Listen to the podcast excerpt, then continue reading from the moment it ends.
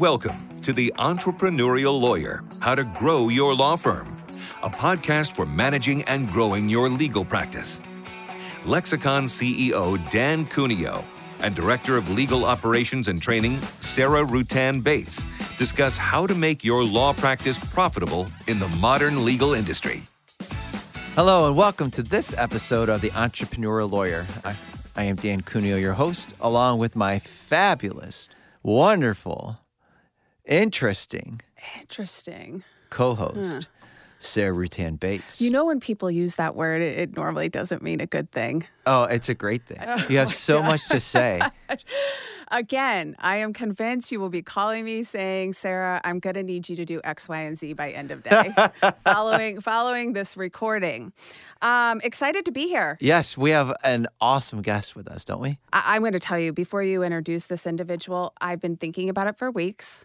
I knew that I had to come to this episode um, with my A game. High energy. Um, this individual is somebody that I have seen present a couple of times now.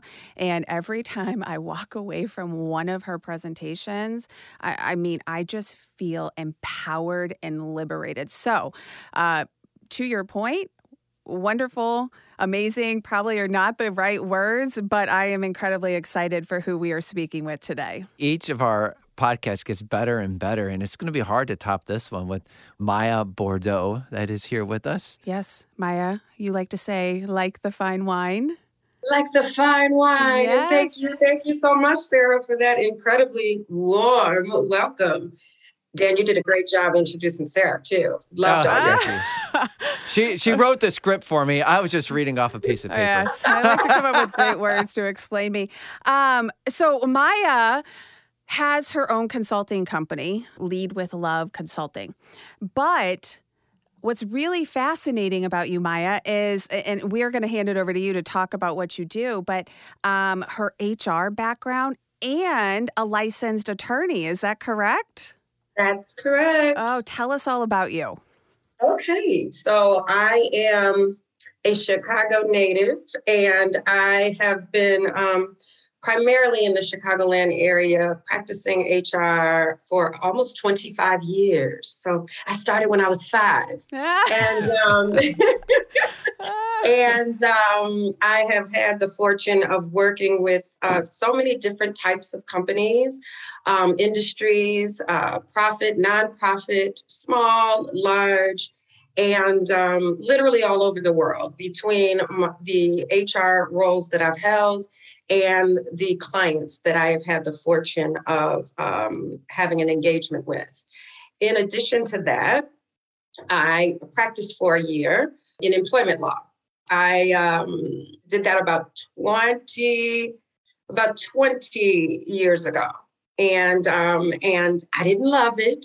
I didn't love um, being in a law firm setting. You know, everything isn't for everybody. And so um, my passion was really uh, working with people directly and um, influencing the employee experience. And so I went back into HR, but now I had a license uh, um, to practice law. I had an MBA with uh, specialization in human resources. So it really accelerated my career. And I have been able to attain some really great roles and make some significant impact in some very reputable brands. So I, I feel very fortunate and I'm tired. But I love what I do. I love what I do. And thank you so much, Sarah, for saying that you feel empowered or or inspired when um, when you hear me speak because I have always joked that inspiring the best version of yourself is my superpower. Um, and my desire is always to make people um, feel that they have left any talk with me, they've left any job where they worked with me in a better place and as a better version of themselves. So, so happy to be here with you today to talk culture. I am currently a chief people and culture officer. So I'm all about culture and, and creating the best experience for your employees. Wow, that's amazing. And I, there's just so much to talk about and tackle. I, and I have so much going through my mind. I'm like, okay, I wish I had a superpower. I was interviewed by our production team last year, and they asked me, "What one superpower would you want?" It's where you could put your fingers together and pause time. Uh, out of this world, I think it is, right? I wish I could do that now so we could just continue having this discussion. We weren't really limited with time. I'm over here thinking I need to do more with my life. um, your your accomplishments, my gosh. that is so funny. Well, I, I didn't mention that I'm also a spin instructor. oh my god! Of course you are. See, of uh, course I am. Dan, Dan, aren't you a runner? I, I am, but I don't want to be judged by Maya. I have a feeling that we're in two different. Oh no no no! I'm leagues. a runner too, but I'm a slow runner. I started very late, so you're, I you're slow as my um. His normal, my sprint. normal speed. I, I doubt it. I doubt it. That's so funny. Let me ask you this question. Let's just kick it off, and I know that you're going to have so much to say about it. Uh, what do you think are the current challenges with culture in law firms today? In this era that we're in? At the at the core of culture and measuring culture or describing culture, uh, it's all about how the employees feel and um, and and how they feel about the work that they do and the colleagues that they do that work with. And so the most successful law firms, the most successful companies, no matter the industry, are always companies that have employees who are very connected to the mission and the goals of that organization, of that firm, and they understand their role in accomplishing those goals. And they have a personal sense of ownership in making sure that the business is successful. And so when you don't have employees who feel that way, you have low performance, you have low productivity, you have a lack of collaboration, a breakdown of communication. And so, how you focus on cultivating the strongest and uh, most high performing culture is making sure that your people are connected to the overall goals and mission of the organization and that they actually enjoy what they're doing and that they feel respected with regards to the people who they're doing it with.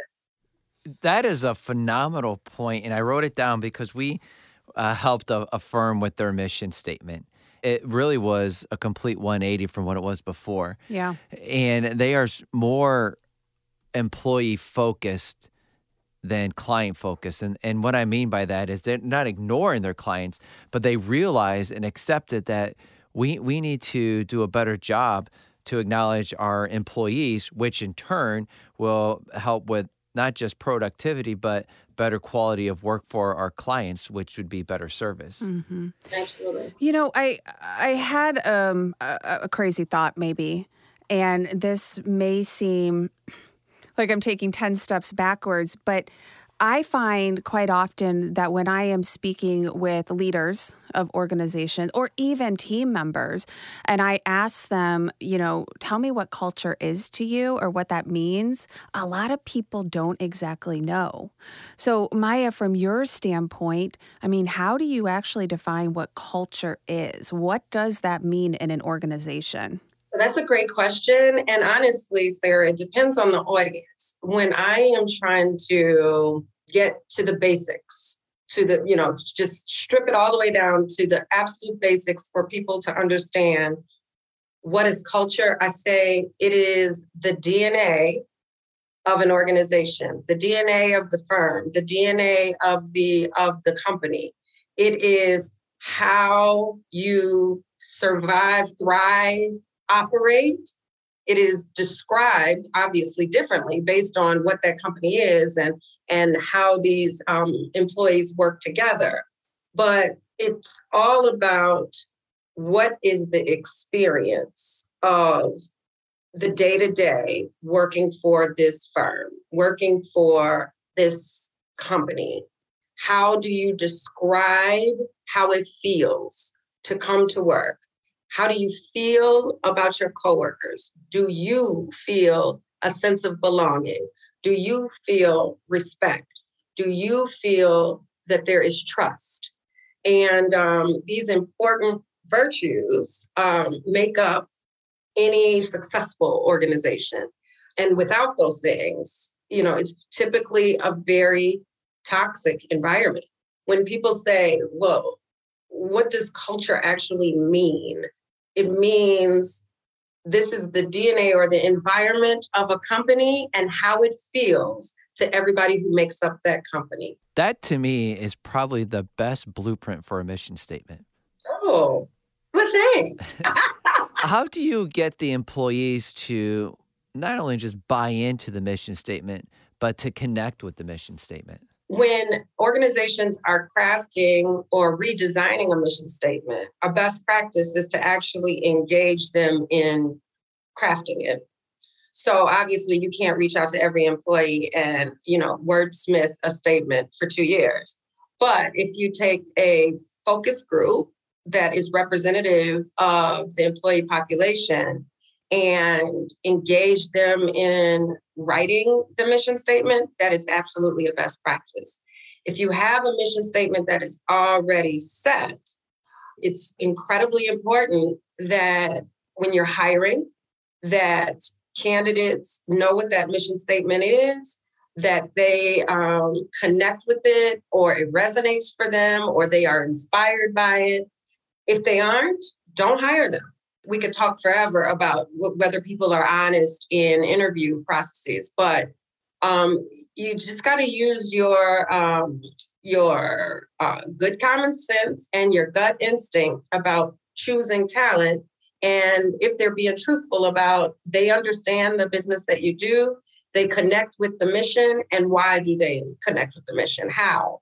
How does this resonate with you? Why does it connect with you? And asking those very probing questions are far more powerful in deciding new talent than you know give me an example of a time where you you know work through a dispute with a customer because the people who connect to your mission are your people who are going to be loyal, your people who are going to um, strive for high performance. And so, um, in the hiring process, I think you absolutely need to be using mission statement. And then some organizations actually um, do some type of assessment in the performance management process around uh, behavior expectations related to the mission. And are you behaving in a way throughout the performance year that is consistent with our mission and that they're actually rated on that? And sometimes it's tied to, to goals and incentive pay. And so, you know, it, it really has to do with the leadership team, the executive team, and their decision about how important is this mission and how connected do you want your um, employees to be to the mission.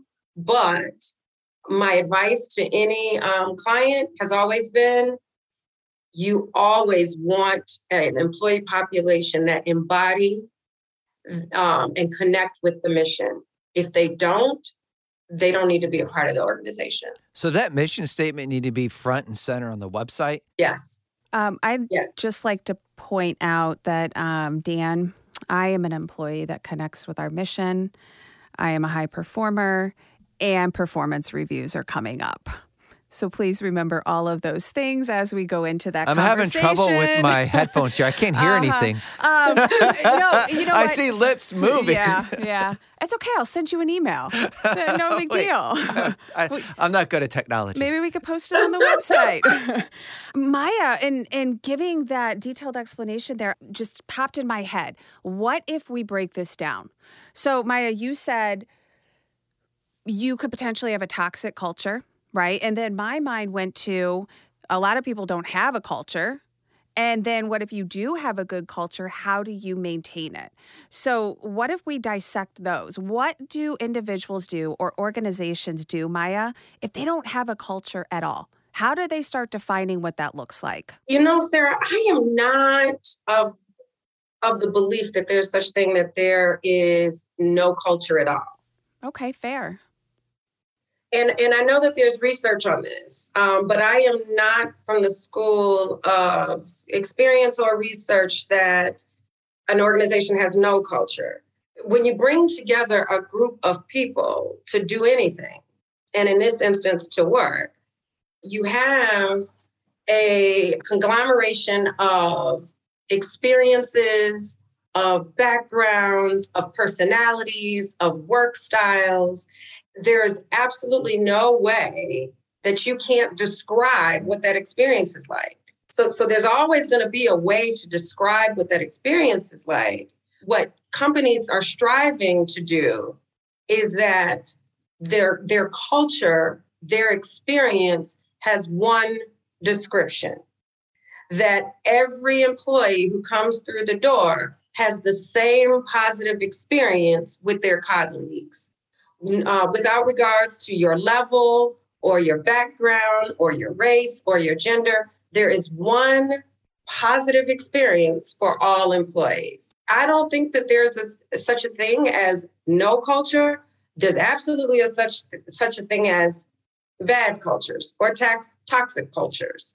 And what happens in those instances is these this body of people that come together, they are not working collaboratively.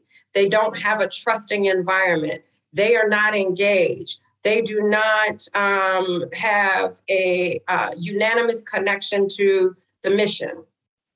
And then for organizations who have a good or strong culture, and how do they maintain that?